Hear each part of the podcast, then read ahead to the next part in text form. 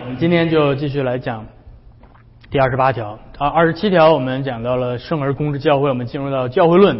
第二十八条我们开始讲到在这个教会里面的每一个信徒的责任。OK，所以这个这个这个责任就按就以这个圣徒相通这句话来体现出来。所以圣徒彼此之间的相通合一和睦，这就是成为圣徒在教会里的。很重要的一个责任。上一周啊，我们我们讲到了这个责任具体的这个讲解，对吧？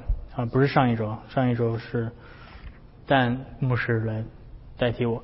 呃，大上一周，嗯，所以那，这周我们开始具体来看到底这些责任怎么去呃详细的划分。首先，我们提到的是比利时信条告诉我们，没有人。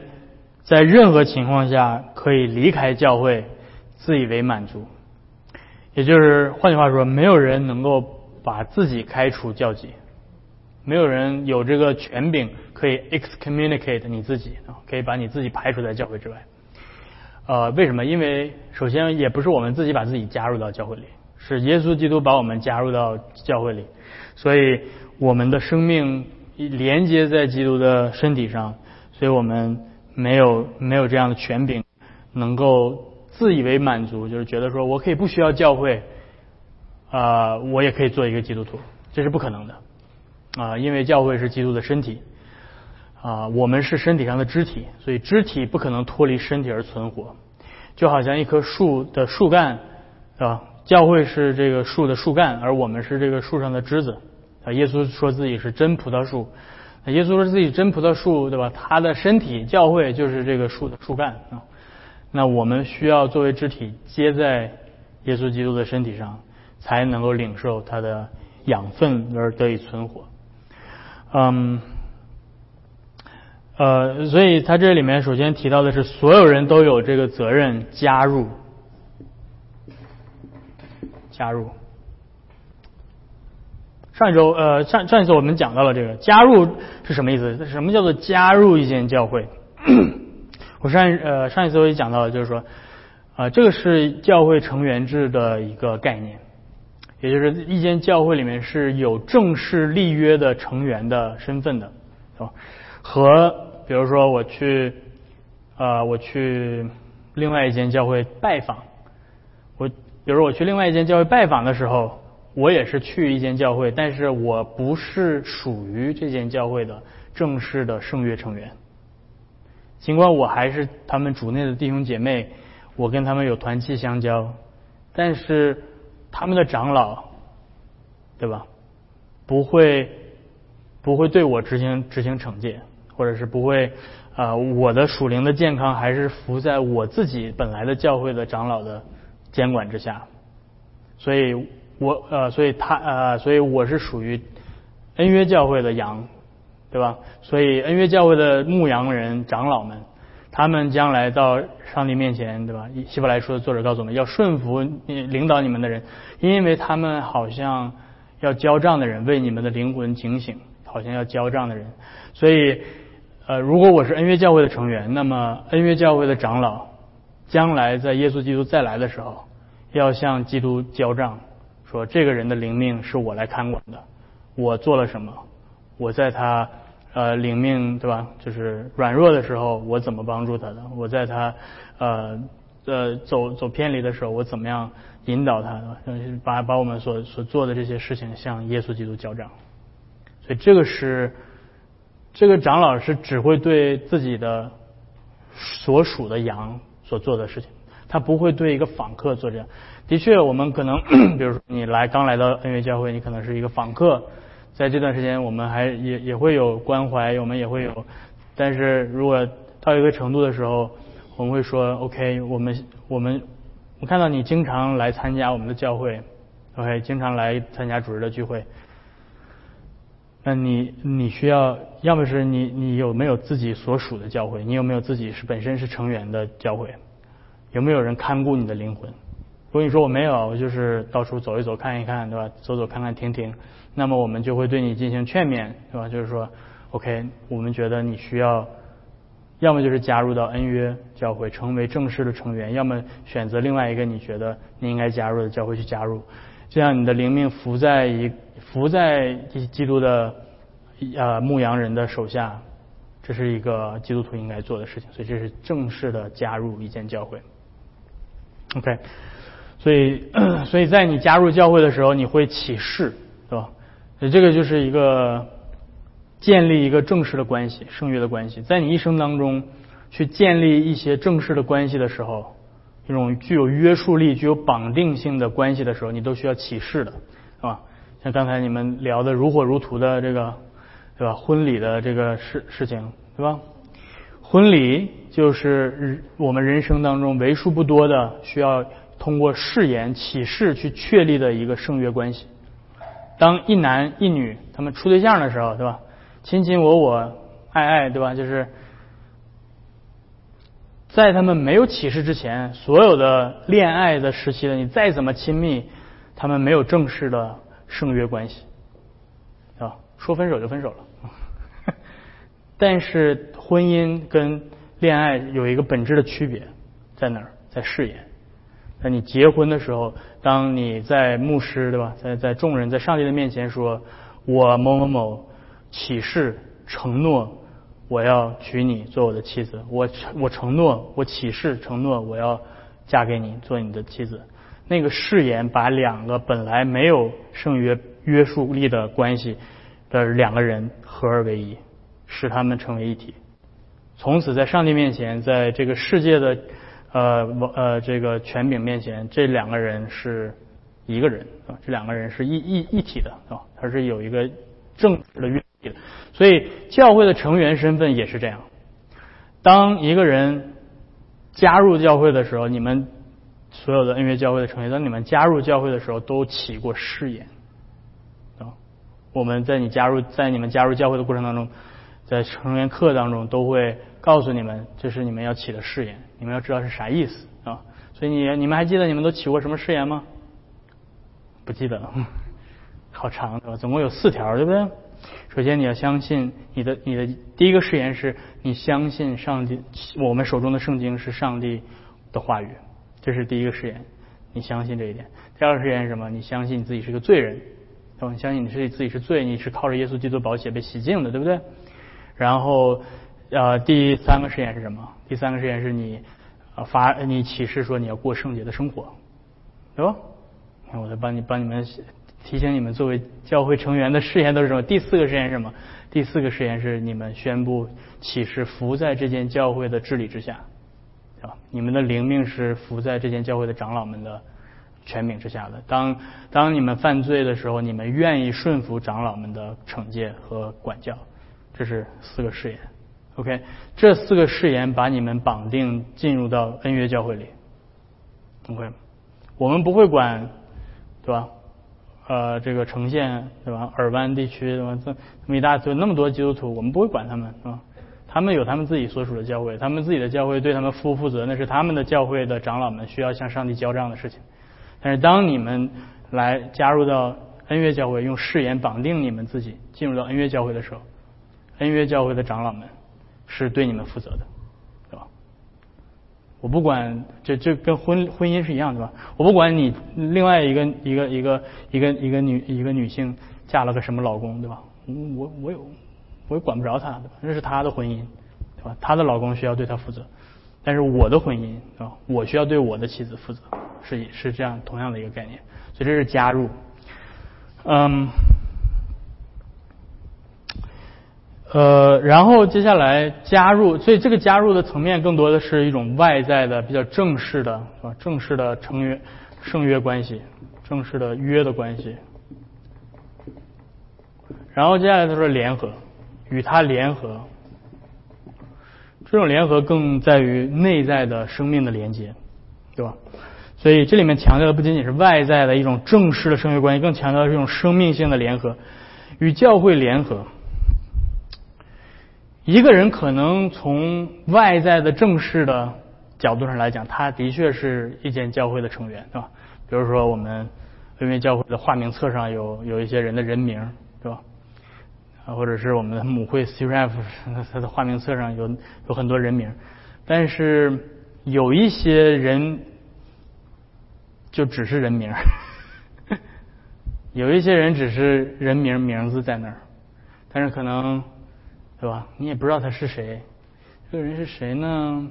好像已经三四年、五六年都没没在教会里见过他了，啊，嗯，是呃我们。这个这个是一个非常有意思，这是教会一旦人数开始多了之后，就会出现这样的问题。就是所以你知道，看顾上帝的羊群是一个很耗时费力的一件工作。你知道，就是你到那个农村去看放羊的，你就知道对吧？放羊的羊，有的时候就是嗯，不知道怎么着，就就自己就掉沟里去了，对吧？你 这你也不知道怎么回事呢。所以那个放羊的人，一个一个经常做的事是啥呢？经常放羊的人就。做的最最多的事儿就是，对，一个是数，另外一个是哪只羊丢了赶紧去找，是吧？所以就是我们家养了一只边牧，对吧？牧羊犬，牧羊犬，牧羊犬的工作就是把这羊给它拢在一块儿，是吧？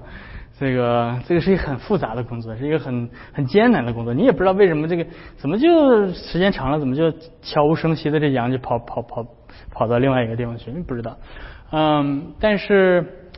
对，这个是这个就是提到说生命连，我们在我们在母会开会的时候，经其中在长老的会议上有一大块的时间就是在处理我们的化名册上有这么多人，是吧？我们上上上个月刚处理一个七年从来没在教会里面出现过，七年没有来过教会，然后唉，这个也是对吧？长老的工作不好做的一个原因，对吧？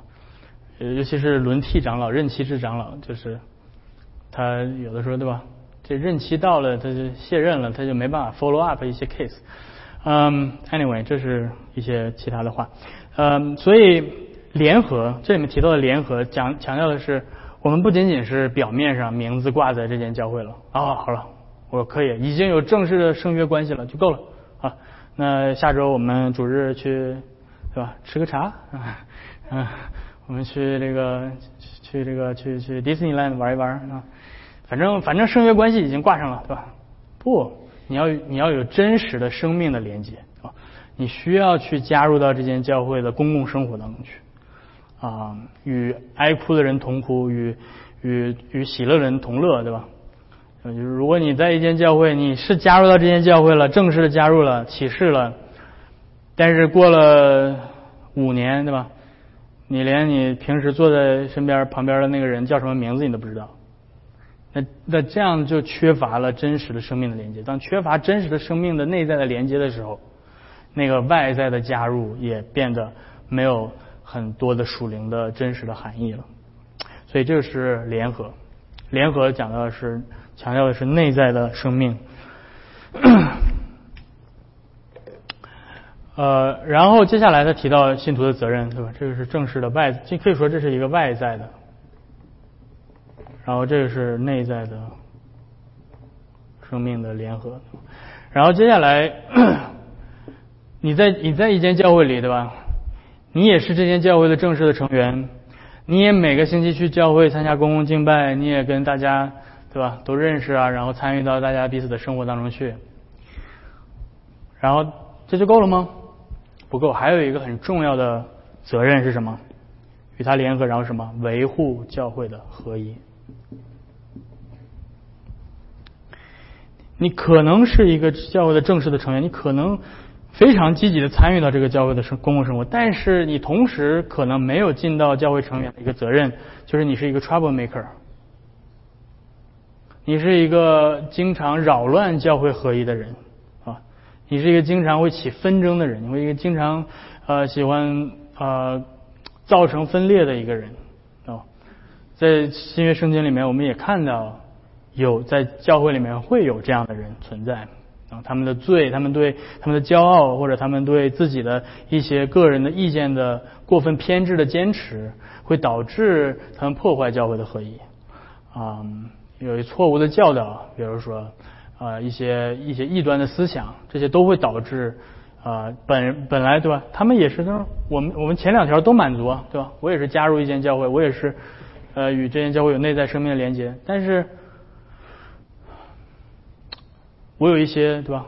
这间教会，我就我就要要求这间教会必须采取某种政治立场，啊，如果不采取这种政治立场，我就要闹，啊，或者说必须让这间教会所有的孩子都采取一种形式的教育方式，啊，必须全部都去 homeschool，啊，必须，如果你不如果你不去，我就就是你就对吧？我就要我就要闹，对吧？所有的这种有些有些造成分裂的原因是好的。不是，就不是，我 我说这个话怎么感觉有点奇怪？有些造成分裂的理由本身是一件好事，OK，就是 OK，你有一些在某些方面的坚持，OK，这对你来可能对你来说是一件好的东西，是吧？好好的东西，当我们用一种罪的方式去表达的时候，当我们破坏教会的合一的时候，这个本身是好的东西就会成为呃。破坏教会合一的很很严重的原因，对吧？嗯，婚姻也是一样，对吧？所以为什么你会发现为什么王一牧师你在谈论教会的成员的时候，经常经常谈婚姻呢？因为圣经就把这两者连在一起了。你你你你懂得怎么在婚姻里面生活，你就怎么懂得在教会里生活。因为教会教会的生活其实就是基督跟。教会之间的一个婚姻生活，对吧？就是丈夫与妻子之间的婚姻生活。嗯，所以婚姻里面也是，很多时候夫妻双方吵架，是吧？这种破坏婚姻的合一，他起点的原因可能是一件好事啊，可能他对某些东西的坚持，他觉得这个东西是好，对吧？但是当你用一种破坏合一的方式，用一种用一种强制性的或者是贬低性的一种一种。呃，不尊重对方的方式去把你的意见表述出来的时候，你说你必须要这样，对吧？你必这就是去强制压制你，去让你去采采取他的这种观点的时候，这就会破坏婚姻里的合一啊。所以这这些很多东西是是相通的。OK，所以呃，维护教会的合一，这个是非常的重要。结党纷争，这些都是嗯。新约圣经里面经常提到的，格林多前书说劝呃保罗说我劝你们都说一样的话，你们中间不可以分党，只要一心一意彼此相合啊，结党纷争这些这这 schism 对吧？像这种呃在教会里面是合一的最最大的敌人，结党，我。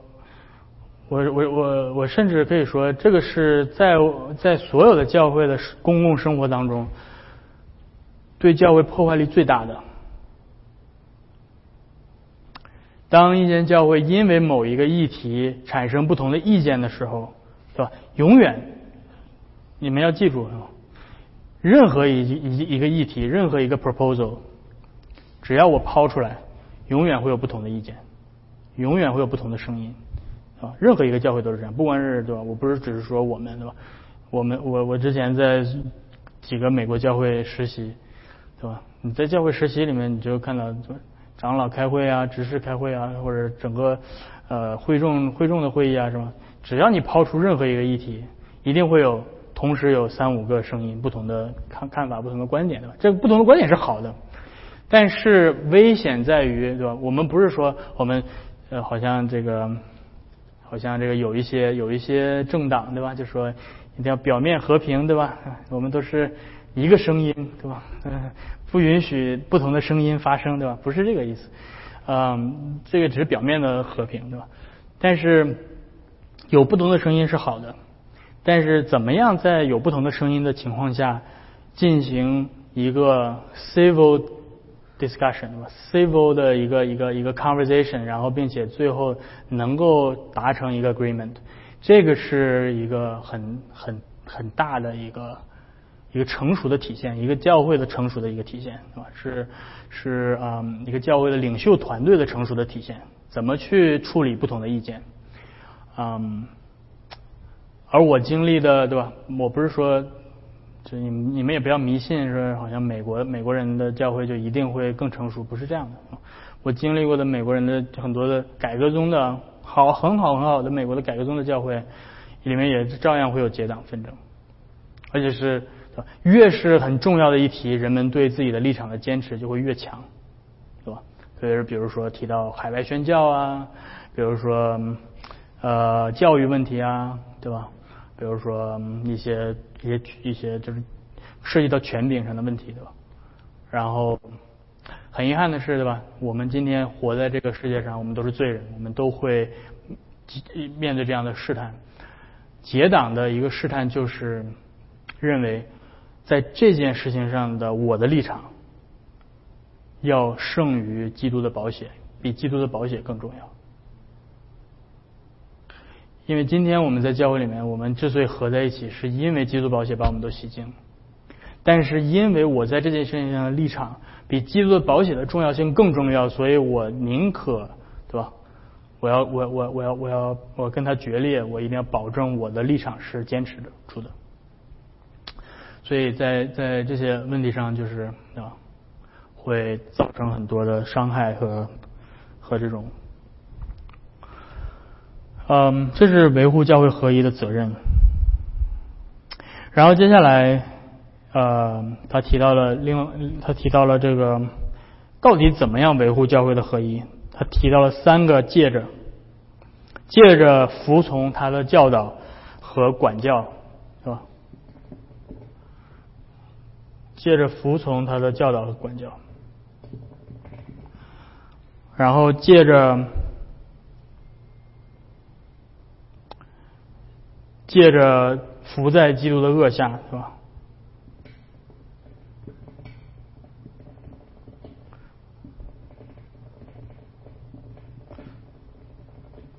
然后借着在同一个身身体上互为肢体，彼此服侍。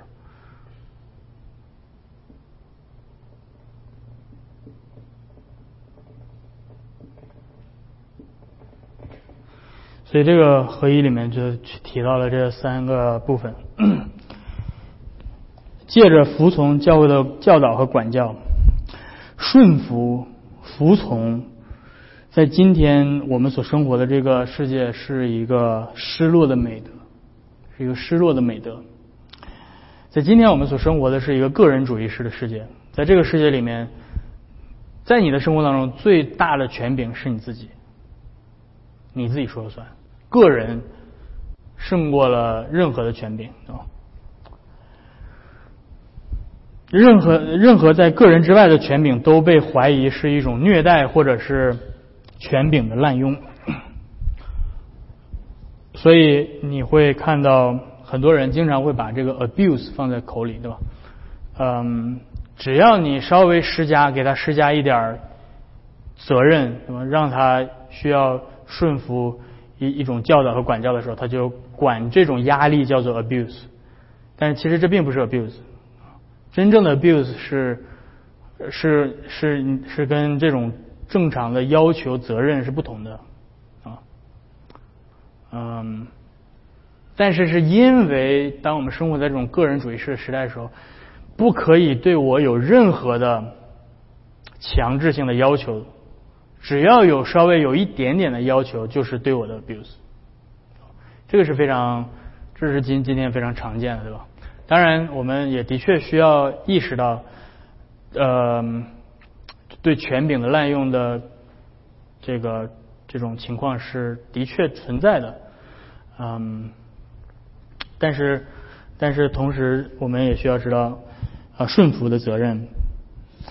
圣灵在基督教会里面设立众长老做群羊的监督，他们从基督领受权柄和责任来看顾百姓的属灵的生命。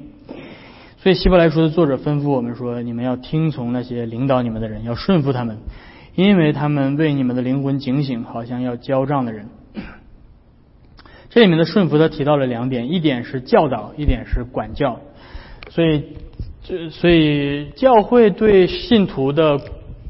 呃，对，当你当你启示加入恩约教会的时候，你的第四条誓言说：“我启示要顺服教会的治理和管教，是吧？”那你说教会到底在哪些方面是有权柄、有责任让我顺服的呢？这两个方面，教义和你的生活。当我说生活的时候，是指的是你的成圣的生活，啊，和你的罪的问题，生活上的罪的问题。OK，嗯，所以举个简单例子，如果你加入到音乐教会，然后但是，但是你不知道从哪儿的吧，在网上看了一些东西，然后你你开始你开始说，嗯，福音书里面讲的这些故事都是骗人的，都是假的，对吧？耶稣这个他没有死，没有上十字架，对吧？但你开始在教会里面开始这样说，然后这个讲着长老过来说，哎，这位姐妹，对吧？不是，不是，这位弟兄，这个你这样你这样说是错的，对吧？你这是在犯了教义上的错误，对吧？这个时候教会开始要执行管教，但不是说上来就跟你说把你扔监狱去啊，嗯，不是这个意思，而是先劝你，对吧？先劝你。先带着你一起走，可能你会有一些疑惑，对吧？所以你不要害怕说，哎呀，这些教会是不是不能提任何的问题？不是，我们在信仰上有一些疑惑是很正常的，我们在这个过程当中不断的学习。所以教会判断的一个很重要的标准是你是否有一颗谦卑的心，一颗悔改的心，啊，愿意顺服在教会。所以当你说，哦，我可能就是看了一点不该看的书，对吧？嗯，看了一些，对吧？像什么。参加了一个多马福音的这个 seminar，结果我就学错了，对吧？好好好，我愿意悔改，啊，这个这个事情就没事。但是如果你说不对，对吧？我们我听的那个大学教授说的才是对的啊，他说这个耶稣没有死啊，这个教会都是骗人的啊。如果是这样的一个态度，一个刚硬的一个不肯悔改、悖逆的态度，那么教会就会继续推进管教的程度、力度，对吧？所以这是层层递进的，对吧？不是一上来就是。给你一下子掐死，而是要引导你回，叫你回转。这是在教义上，在生活上，是吧？在生活上，比如说你在生活当中触犯了十戒，对吧？比如说你说谎了，说谎这个好像基本上没有人管，对吧？不是，比如说给你提几个教会比较常见的、比较常见的犯的罪，一个是婚前同居。这个是非常常见的一个啊，一对年轻的男女朋友来到教会，很好，很敬虔，对吧？或者很敬虔，就是很追求，特别是男生很喜欢讨论神学，哇，大头脑，喜欢喜欢谈论各种三位一体啊什么的。但是他就是喜欢跟女朋友住在一起，是吧？那教会面对这种很常见的，对吧？特别特别是在今天这个时代，非常非常常见。对神学很感兴趣，但是在生活上是很没有办法控制自己的，啊，所以教会就开始劝勉，对吧？然后先你们是不是需要先分开一段时间，对吧？要么就是啊，好好先结婚，对吧？结完婚之后再搬到一起去住，要不的话你们先先好好分开，对吧？在在用你们身子来荣耀上帝啊，嗯，如果说在教会的这样的劝诫啊，这个人很谦卑的接受，说是的。我知道我犯罪了，我抵挡了神，是吧？我愿意悔改。我们现在开始分开，分开住了，其实很好，非常好。教会不会不会去公开的去，对吧？说哎，你看那个谁谁谁谁怎么怎么样啊？不会去公开的去呃羞辱他或者怎么样的，然后就祝福他们，希望他们早日的结婚，对吧？但是如果他说，哼，你没有权柄管我，对吧？这是我自己的生活，我自己说了算啊。你再跟我说，我就不来了，对吧？我就不来教会了，对吧？换一个教会，别的教会不管我，对吧？那就对不起，继续惩惩戒的程度继继续加深，继续管教继续下上来，然后开始，对吧？可能就暂停你的圣餐，你不可以领圣餐，啊，然后他不听不听不听，嗯，所以就是，所以这是在教义跟生活上，对吧？因此，教会的服从教会的。这是教会上帝赐给教会的权柄的范围，所以教会不是拥有至高无上的所有的所有的权柄，对吧？教会在有一些事情上是没有权柄的，对吧？比如说教会不会，如果如果你去一间教会，这间教会上来跟你说，找一个什么例子呢？我我我这样举个例子吧，我之前啊，在我还留学的时候，我去过一间华人教会啊。这间华人教会上来第一第一第一第一件事就是说，男生男生到这间教会不可以留长头发，女生不能穿太短的裙子啊，你这个头发太长了啊。我们记得当时我们那儿有一个就是学艺术的美院的对吧？一个一个小画家对吧？他是小头小辫扎的对吧？就是现在男生上来这个这个这传道人就是天天就是盯着他的头发对吧？就是说说说不可以不可以这样头长头发啊！现在我告诉你哈，你来恩约教会没关系，你想留什么发型留什么发型，这个事儿是我们不会不会干涉的！你想穿什么颜色的衣服穿什么颜色的衣服啊？嗯，当然就是你就你不要不穿衣服来对吧？就是。但是但是但是你喜欢某种 style，你喜欢某一种对吧？呃，喜欢这种服饰上的时尚啊什么，这这是 OK 的对吧？不会，我们不会因为你穿了一身对吧？这个亮这个这个大红大紫的一身西服对吧？穿着一身黄色的西西装来了之后，就说哎呀，弟兄啊，你这个不能穿的这么这么这么闪亮亮的嘛这啊，我们不会这样，因为这不在教会的权柄范围内，对吧？因为你。你穿一身纯黄色的西装，并没有违背十诫，并没有违背上帝的律法。OK，可能就是你的审美可跟我跟我不太相符，但是但是我又能说什么呢？对吧？啊，所以所以这个是关于教会的服从教会的权柄。所以所以当教会越过自己的权柄去干涉一些本来不应该干涉的事情的时候，反而就会破坏教会的合一，对吧？长老。牧师需要知道自己的权柄的界限到底在哪儿，是吧？有的、有的、有的有些事情，我们的确需要去，呃，今天感觉是触犯他的私人的生活，因为什么？因为的确，你我们的生活当中会存在罪，而上帝的律法要求我们去过诚实的生活，所以像比如说那个婚前同居的例子，他可能觉得他自己的隐私、他的私生活被触犯了，但像这种例子，但是当明确涉及到罪的时候，我们是要出击。要触犯的，不管你对私生活的定义是怎么样的，但是对于其他的一些事情，教会的长老跟牧师们是知道自己的界限在哪儿的，不会去过多的去啊碰触那些不属于他们的责任范围的事情。然后借着顺服教会，我们是服在基督的恶下，顺服基督的身体，就是对教就会就是对基督的元首的顺服的一个有形的彰显。这里面他特别提到了基督的恶，对吧？基督的恶，这里面我们需要记住记得的是，基督在哪儿提到他自己的恶啊？还记得圣经哪儿提到什么叫伏在基督的恶下？在马太福音对吧？马呃，耶稣耶稣说，你们应当负我的恶，效法我的样式，因为我的恶是轻省的，对吧？耶稣在那儿对比什么呢？耶稣在那儿对比的是摩西的恶，OK。摩西的恶或者法利赛人的恶，是律法的恶，是要求你对吧？必须要做到一二三四的这种，嗯，但是我们服在基督的恶下，不是对吧？所以顺服教会，教会有一些这，并不是一种守律法的心态，OK，并不是一种 OK，我需要遵守这个，然后不能触犯这个，所以我可以呃进天堂，对吧？如果我不顺服教会的话，我就上不了天堂了。不是，不是这个意思。顺服基督的恶，表明的是我现在不处在律法的审判之下。现在基督已经为我赚取了永恒的救恩，所以我顺服他是作为我的救主，我的、我的、我的拯救者，我愿意甘心的顺服他。嗯，所以，所以基督这里面讲到的强调是基督徒的自由。对吧有有的时候可能，嗯，有一些人会误解，就是感觉说，哎呀，我不想成为基督徒，我不想，我不想加入一间教会，我不想听着这个什么顺服教会的权柄跟管教，听起来好像把我的自由剥夺了。我就是好像对吧？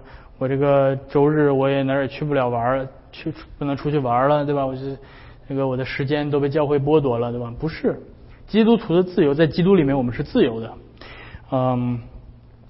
而不是像摩西律法当中活在摩西律法里面的那种状态，好像比较这呃特别有意思。那个 我之前有一个牧师朋友，他去这个去这个以色列玩啊，去了以色列旅游，然后他就是 他就在安息日去到一个犹太会堂，然后去跟这个拉比去聊天啊，特别有意思。然后他想学希伯来语，他想找一个拉比学希伯来语啊。这个看这都是有追求的牧师啊，谁会想到天天去找拉比学希伯来语？然后他就跟这拉比对话，然后这个他就跟这拉比说：“拉比啊，这个我特别想跟你学希伯来语，请问可不可以留一个电话，把你的名片给我？”这拉比啪就怒了，说：“你想让安让我在安息日触犯安息日安息日吗？是吧？我给你个安息日，给你拿个名片，我这就触犯安息日了，对吧？所以这个这个你可以你可以体会到这种律法式的思维，是吧？他是非常严谨的，对吧？就是哎呀，我这任何一个动作有没有触犯安息日，对吧？在你是伏在基督的恶下，基督已经把你的一切罪债全部都付清了，你不用恐惧。”啊，这一点啊，所以怀着感恩的心，是在福音里啊去呃顺服。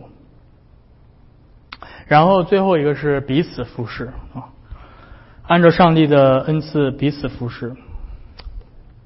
这个这个我也不知道对吧？你们怎么想的？当你们听到在教会里面服侍的时候，你们的画脑子里面的画面想到的是什么？什么叫做彼此服侍？你有在教会里面跟其他的弟兄姐妹彼此服侍吗？那个那个画面到底是一个什么样的画面？你你会想到什么？有谁想要？什么叫彼此服侍？你洗脚？你你给谁洗脚了？是啥？做 SPA 吗？还是怎么？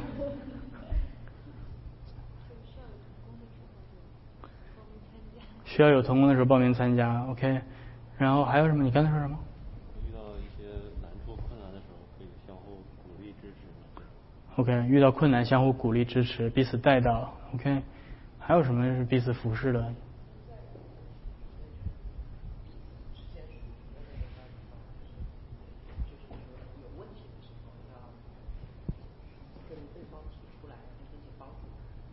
就在熟练在在一些什么？互相醒察，当对方遇到困难问题的时候，会互相的帮助，是吗？对，或者或者还是就是说，首先要了解对方的生活，然后可以帮助他，就是说在灵性上成长。因为因为其实我们就是我，因为刚刚起步的时候，对于自己的罪其实是自己是不明白，但是别人也能够会看。嗯。但但这个也需要很大嗯哼。那样，所以当你看到对方对吧，其他的一些身边弟兄姐妹有一些有一些罪体现出来的时候，你能够有勇气去跟他说，是是能够让他去帮助他，让他用能他能够接受的方式去去帮助他，对吧？等等等等，OK，这样，你们你们说的都都都都挺好的，对吧？就是彼此服侍的这个概念，对吧？嗯，像比如说刚才呃王毅姐提到的。这种如果有同工的机会，去积极的去参与啊，像这种就提提到这种在教会里面比较比较 program 式的，对吧？比较比较有系统性的，有这种有这种机构性的层面的服饰，对吧？像像 J 啊，像呃晨晨提到的，就是很有机性的服饰，对吧？彼此带导啊，彼此彼此了了解对方的生活等等的呀，你们所以你们涵盖的范围都很好，对吧？有一些，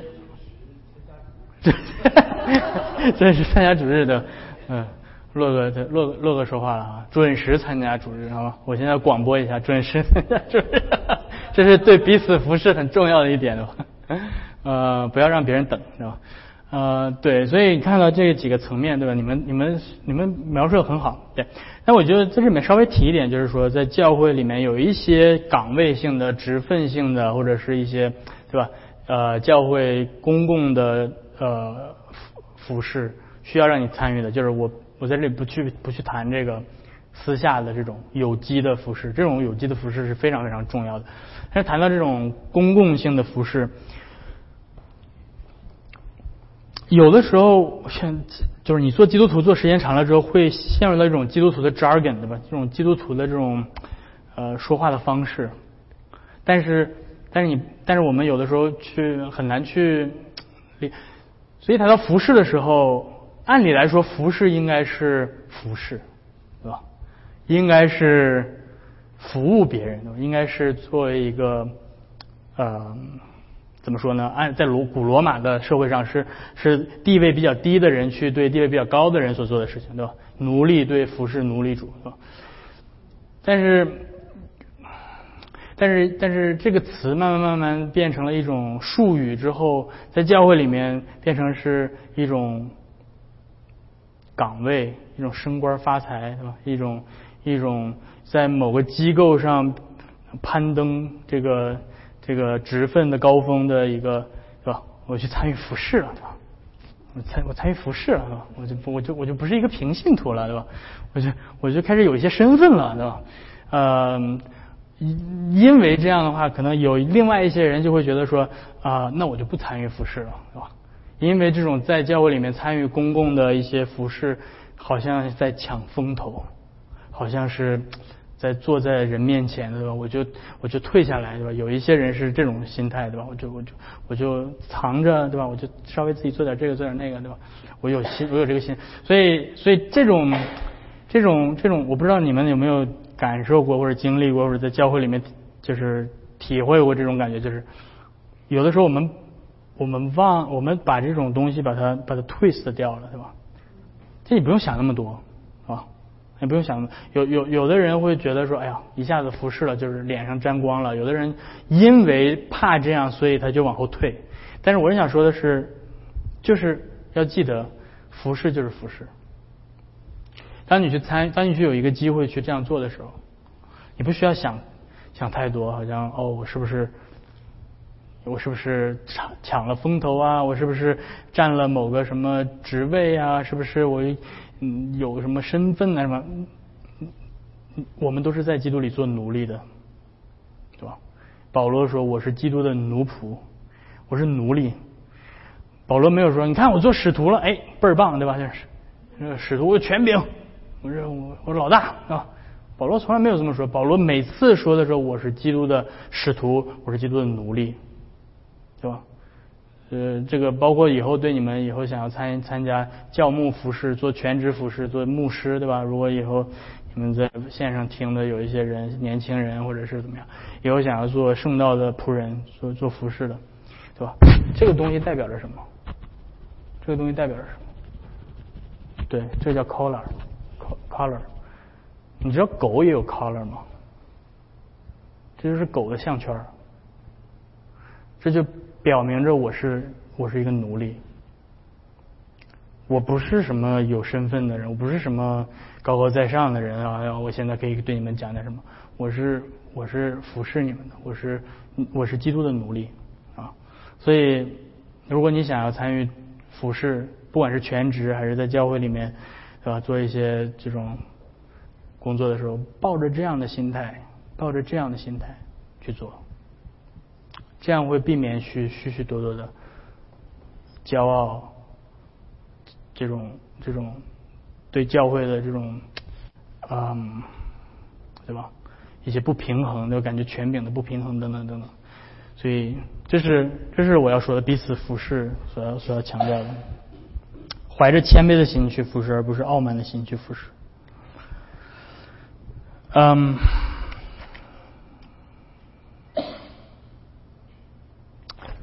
最后我要提的是分别的责任啊。这里面我们提到了合一的责任，最后提提到了一个分分离的责任啊。这比利信条特别提到说，作为真信徒，在在教会里有一个分分离的责任。他说，为了更有效的保守这合一，按照上帝的话，所有的信徒都有责任与那些不属于教会的人分别加入真教会。不论上帝在哪里设立他，即便是执政者或者皇家法令禁止如此行，即便以死以死亡与身体刑罚为代价。因此，凡离开这真教会的，若不加入他的，都违反上帝的旨意行事。你知道这句话在说什么吗？什么叫做与不信的人分别？他在这里面并不是说，呃，我们要我们要组建一个基督徒的社团，然后里面没有非信徒，不是这个意思的。但是这个里面是十六世纪呃改革宗教会的一个特殊的语境，那就是 在当时有很多一些人，他们听到了福音，对吧？他们是罗马在罗马天主教里面任那些位高权重的职职位，对吧？啊，要不是主教啊，要不是什么什么什么地区很有很很有名的一些一些，或者是在社会上有地位的人，他们听到了福音，他们听到了路德所传的福音，加尔文所传的福音，他们说我们信了，我们信了真正的福音，我们相信耶稣基督，单单的因着他的呃这他的缘故，我们的罪得赦免，我们相信了福音，但是呢，我们还不愿意离开天主教。我们我们我们，所以这这些人，加尔文称他们叫做尼格迪姆主义者 （Nicodemus）。尼格迪姆主义者，尼格迪姆是谁？还记得？对，尼格迪姆是约翰福音里面记载半夜去找耶稣的一个法利赛人，不是犹太公会的人。他是一个犹太公会里面位高权重的一个人，所以他半夜去找耶稣，他害怕，对吧？他偷偷摸摸的。来来来来来问耶稣，他既不想失去在日光之下人前的那些尊荣，那个他作为犹太公会的这个成员的这种身份，他又不想放弃，对吧？耶稣，所以他就半夜去找耶稣，这种把自己的信仰藏起来，啊，我自己内心的人，我不公开的去啊遵循我的信仰的内容，我在外面外在还是顺服这个世界的，对吧？所以在这种背景之下。他呃，比利信条是这样说的，呃，所以他们说，嗯，比利信条提到说，你们如果是惧怕身体的刑罚或者死亡，或者是因为说你们说啊，我们要顺服皇家的法令，所以我们就还留在罗马天主教里面吧。啊，比利信条说，这些都是违背上帝的旨意，你们并没有。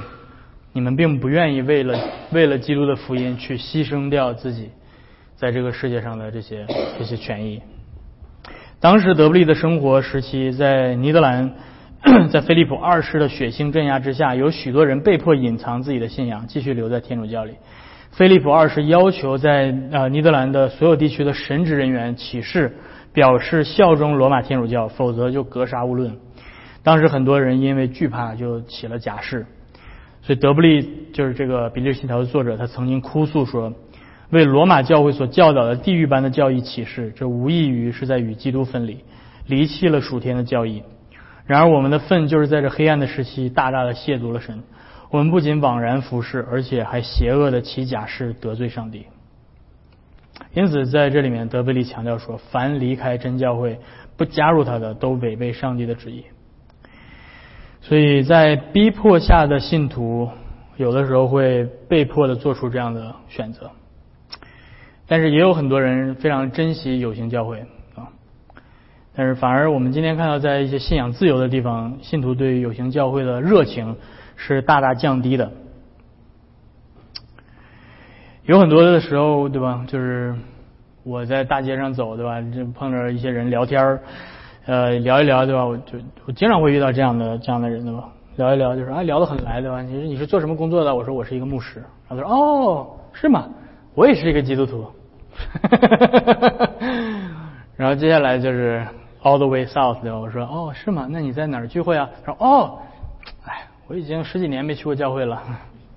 但是他还可以可以眼睁睁的跟你说啊，我也是个基督徒。但是我十几年没去过教会了，that's fine。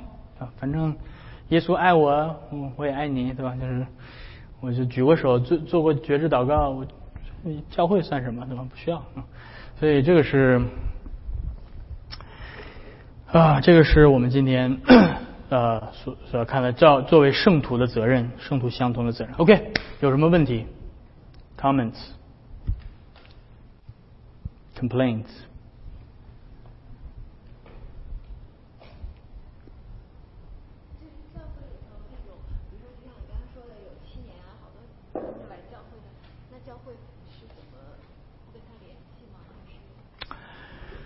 嗯，不是不跟他联系的吧？就是就是你要知道教会的，尤其是像我们像像我们这个教会对吧？人不多对吧？小教会相对来说大家都很彼此熟悉。如果教会的 size 到了三四百人的 size，其实是很难去融你融入是很难的吧，所以很多教会打成小组。你其实真正融入的就是你的小组，并不是整个教会。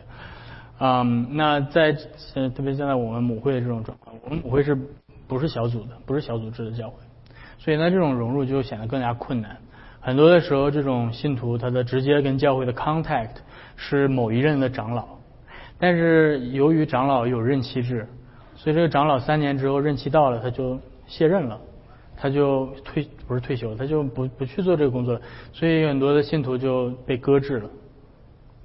但有的就大部分的信徒都还知道说，OK，就算是没有人天天给我打电话，我主日该去教会也得去啊，对吧？就是，但是可能有的信徒，对吧？他对于他对于这种基督徒生活，他特别依赖这种人际关系上的这种拽我一把，对吧？给给我打个电话，体会让我感受一下教会的温暖，对吧？所以，所以当可能他有一段时间没有这种交往的时候，他就慢慢他就不去了。那你说这是谁的错呢？对吧？就是我觉得一方面可以说，的确教会在这种联络上可以做得更好，OK。但是不要忘了，这是基督徒自己的责任，这是每一个基督徒的责任。这不是说啊，他不给我打电话，牧师不给我打电话，这个星期我就不去教会了。嗯你这跟我就是这不是玩过家家的吗？是吧？这不是不是这么玩的吧？你要你要想让牧师对吧，跟我保持一个美好的个人关系，我才能够来教会。那你这是对牧师过分的要求啊！牧师得一天得打多长时间电话？每每周得换一个家打啊？那怎么样啊？最近都好吗？对吧？你这教会要一百人，牧师一天啥也不用干，就天天打电话啊！所以。牧养的确需要有个人性，但是信徒需要明确自己的责任是什么。而融入教会是首要，融入教会不是被动的，是主动的，对吧？所以我们所有的 CRF 的长老，每次新成员面试的时候，Jeff Taylor 如果他上任的话，他总会跟新新的成员说这样一句话，他说，对吧？Participate 是你你要主动。他说，如果你只是主日早上，对吧？呃，十点半到了到场，然后结束之后转身人没了，对吧？相信我，过两年半你就不会来这这间教会了，因为你从来没有付出过努力想要去融入这间教会。所以融入一间教会是信徒自己需要努力的，不是说等着别人来让我融入啊。你就你去主动跟别人，你是陌生人对吧？你来到这儿你谁也不认识，你去主动的看看哦，坐在我旁边的这个这个这个姐妹到底叫什么名字对吧？就是，然后对吧？就是主动一点嘛，就是。当然，有的人性格比较内向，对吧？嗯，就是这个可以理解，对吧？但是，但是如果说 OK，我来了这间教会已经五年、六年、七年，但是我从来不主动跟别人说话，我就我就到点来到点走，那我觉得你有一些责任没有尽到，是吧？这是这是我们的信条里面提到，你有责任与这间教会联合，你有责任去敞开自己，去与其他的信徒有圣徒相同，是吧？但当你拒绝这样做的时候，然后你又责怪教会，对吧？你你们那教会应该怎么办？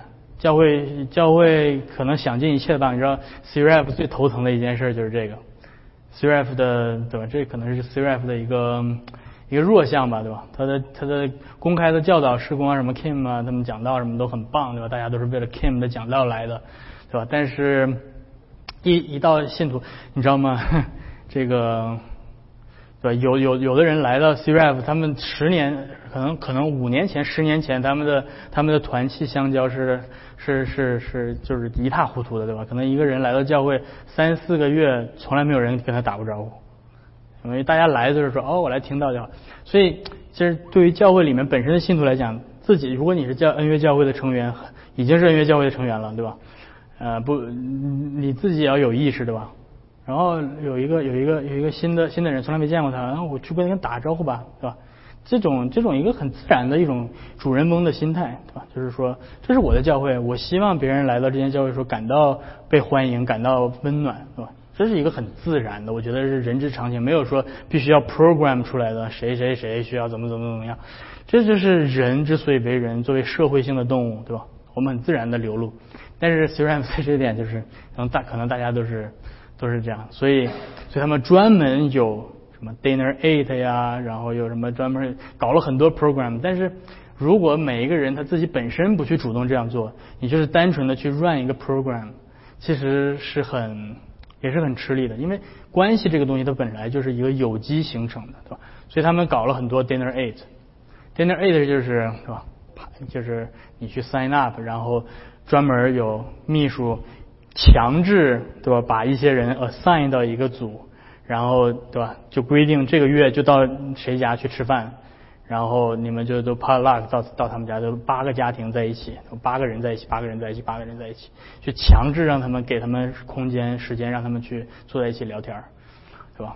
就是就是小组嘛，就是说白了，就是小组的功能就是强制让你们在这样一个很 intimate 的环境下，让你们彼此认识，啊，然后但我觉得就是说，OK，我觉得的确可能现代人大家都彼此比较冷漠，不像中世纪大家都是在一个小村庄里面从小长到大都认识，可能我们都是一个 commuter church，所以大家不认识也是需要有这么一个东西去强制进行的，对吧？但是这是每一个信徒的责任啊，不不论形式怎么样，不论是用小组、用 dinner aid、用什么 program，这是对吧？我们自己的责任。但你看到说啊，我好像我好像好久没跟他聊天了，对吧？过去聊聊你最近怎么样啊？多好吗？对吧？这很自然的一个事情啊。关于那个宣誓环节的问题，比如说是转会转到别的会之前，那个教会的宣誓怎么？之前那个教会的誓言。如果按理来说，对吧？就是像是长老会改革中的教会，前面三个誓言，就像我们教会的前面三个誓言是基督徒通用的誓言，不是不是专门针对这件教会的誓言，对吧？所以你前面宣誓，你相信圣经无误，你相信你是个罪人，耶稣拯救你，相信你需要成圣，对吧？你启示说你会做到这些，这是通用所有教会通用的，对吧？然后只不过第四个誓言是说我愿意服在这间教会的。长老的这治理之下，所以那个第四个誓言是针对于这间教会。那你之前在另外一间教会加入那间教会的时候起过这样事，你是顺服那间教会。当你离开的时候，这个圣约关系就解除了，对吧？你从那间教会转会的时候，你离开那个转会信寄过来的时候，对吧？我们这边接收了，你跟那个教会的正式的圣约关系就解除了，那边长老就不算你是他们的成员了，所以。你的你的你的新的誓言是绑定在这间教会身上，啊，然后比如说你过两年你再回去，对吧？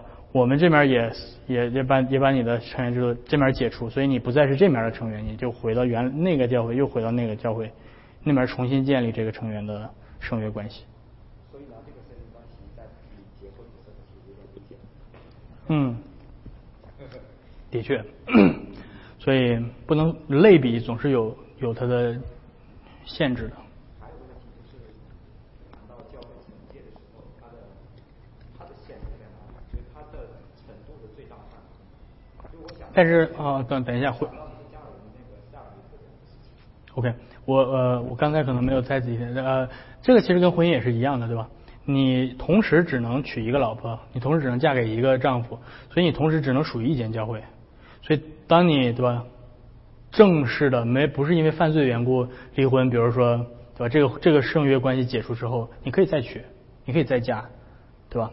所以所以那个圣约关系也是也是一样的延续的，不你你跟那间本地教会解除这个关系了，你再跟另外一间本地教会再建立新的圣约关系是一样的啊。呃，然后你接下来的问题是啥？惩戒的边界。哦，你说塞尔维特的例子，嗯。嗯，这个是这个这个这个是历史，这个是历史的原因，所以我们今天所处的不再是，我们今天所处的不再是一个基督王国的时期，对，嗯，所以嗯，所以其实就算是在塞尔维特的那个例子里面，嗯，真正把他嗯烧死的不是教会，是政府，是政府执行的这个。呃，死刑，教会没有全面执行死刑，教会只能给政府提供一个证据说他是异端，但是教会本身不执行这个刑罚，是政府执行。而在基督王国的 这个政治环境下，呃，从这个罗马帝国对吧？从这个 Theodosius 一世开始，Theodosius 把罗马的皇帝的一个责任加进去，就是罗马皇帝有责任捍卫正统教义，而呃要清除一切的异端。所以只要是罗马主教说这是异端的，罗马皇帝都有责任把这个异端清除，按用呃俗世的刀剑的全名把这个异端清除。所以这个叫做基督王国。从 Theodosius 一世开始，一直到好像在欧洲要持至少持续到十八、十九世纪，很晚才正式的说 OK，政府没有这个责任来替教会清除异端。OK，这就开始出现这个对吧？正式的这个政教分分离的这样的状态。那在加尔文那个时代，虽然宗教改革出现了，但是所有的政府，市政府也好，对吧？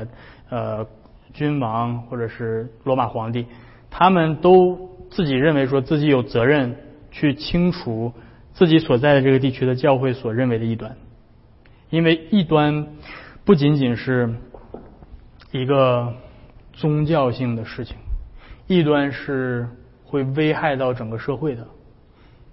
异端会啊使使一个城市招致上帝的愤怒咒诅，比如说会降下来瘟疫啊，或者是上帝会用什么其他的灾难来惩罚。如果我们容忍这个异端的话，上帝会来惩罚我们。所以出于这种对公共呃福福祉的保护，呃当权者要要杀掉一端啊。所以所以。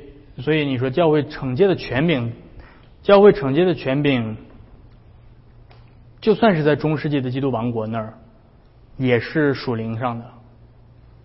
教会从来，教会按理来说，对吧？除非像像那种那个文艺复兴时期的一些一些教皇，真的自己拿起刀剑来，对吧？然后自己培养培养一支军队或者怎么样的。呃，大部分时期，就算是在中世纪的时期。教会的权柄依旧是属灵的，这是大家共识的，只不过是俗世政府会配合教会来执行刀剑的权柄，但教会自己不会执行死刑。世俗政府在当时也有积极的一面，现在讲的是消极，积极的一面也是要传扬福音，支持基督的这个福音，它还有正面。对对对，那谈到惩戒嘛，惩戒就是负面，对。对。正面就是，比如说从传福音的角度来讲，罗马天主教可以从，对吧？呃，可以从这个世俗政府这儿租借这个军队、船、船，就是这种船啊什么的。他们的宣教士要出去的话，政府可以派护卫队的啊。比如说西班牙派宣教士，那西班牙政府资助西班这个这个我的这个宣教士，比如五百个士兵啊去，所以这个是。你看他们那儿出去都是都是这样的，像来美国的，你看你去看那个 mission 那些 history 都是这样的。西班牙对吧？就是五十个士兵可能陪一个宣教士，在这弄一个 mission。那个那个那个士兵那个士兵是从哪儿来的？士兵不是教会的士兵，士兵是政府派来的士兵。所以你看好多那个中国，咱们不是提到这个呃，学中国历史这些宣教士是这个过着。对，是，嗯，但是对，就是你会看到，其实这里面是很复杂的，就是说，就是我们当时不知道，对吧？这个对我们来说都是老毛子，对吧？都是外国人，但是在他那里面，它是有不同的机构彼此配合的，对吧？有政府，有教会，有公司，私人的公司等等，他们之间是一种，对吧？不一定是代表同一个利益方的。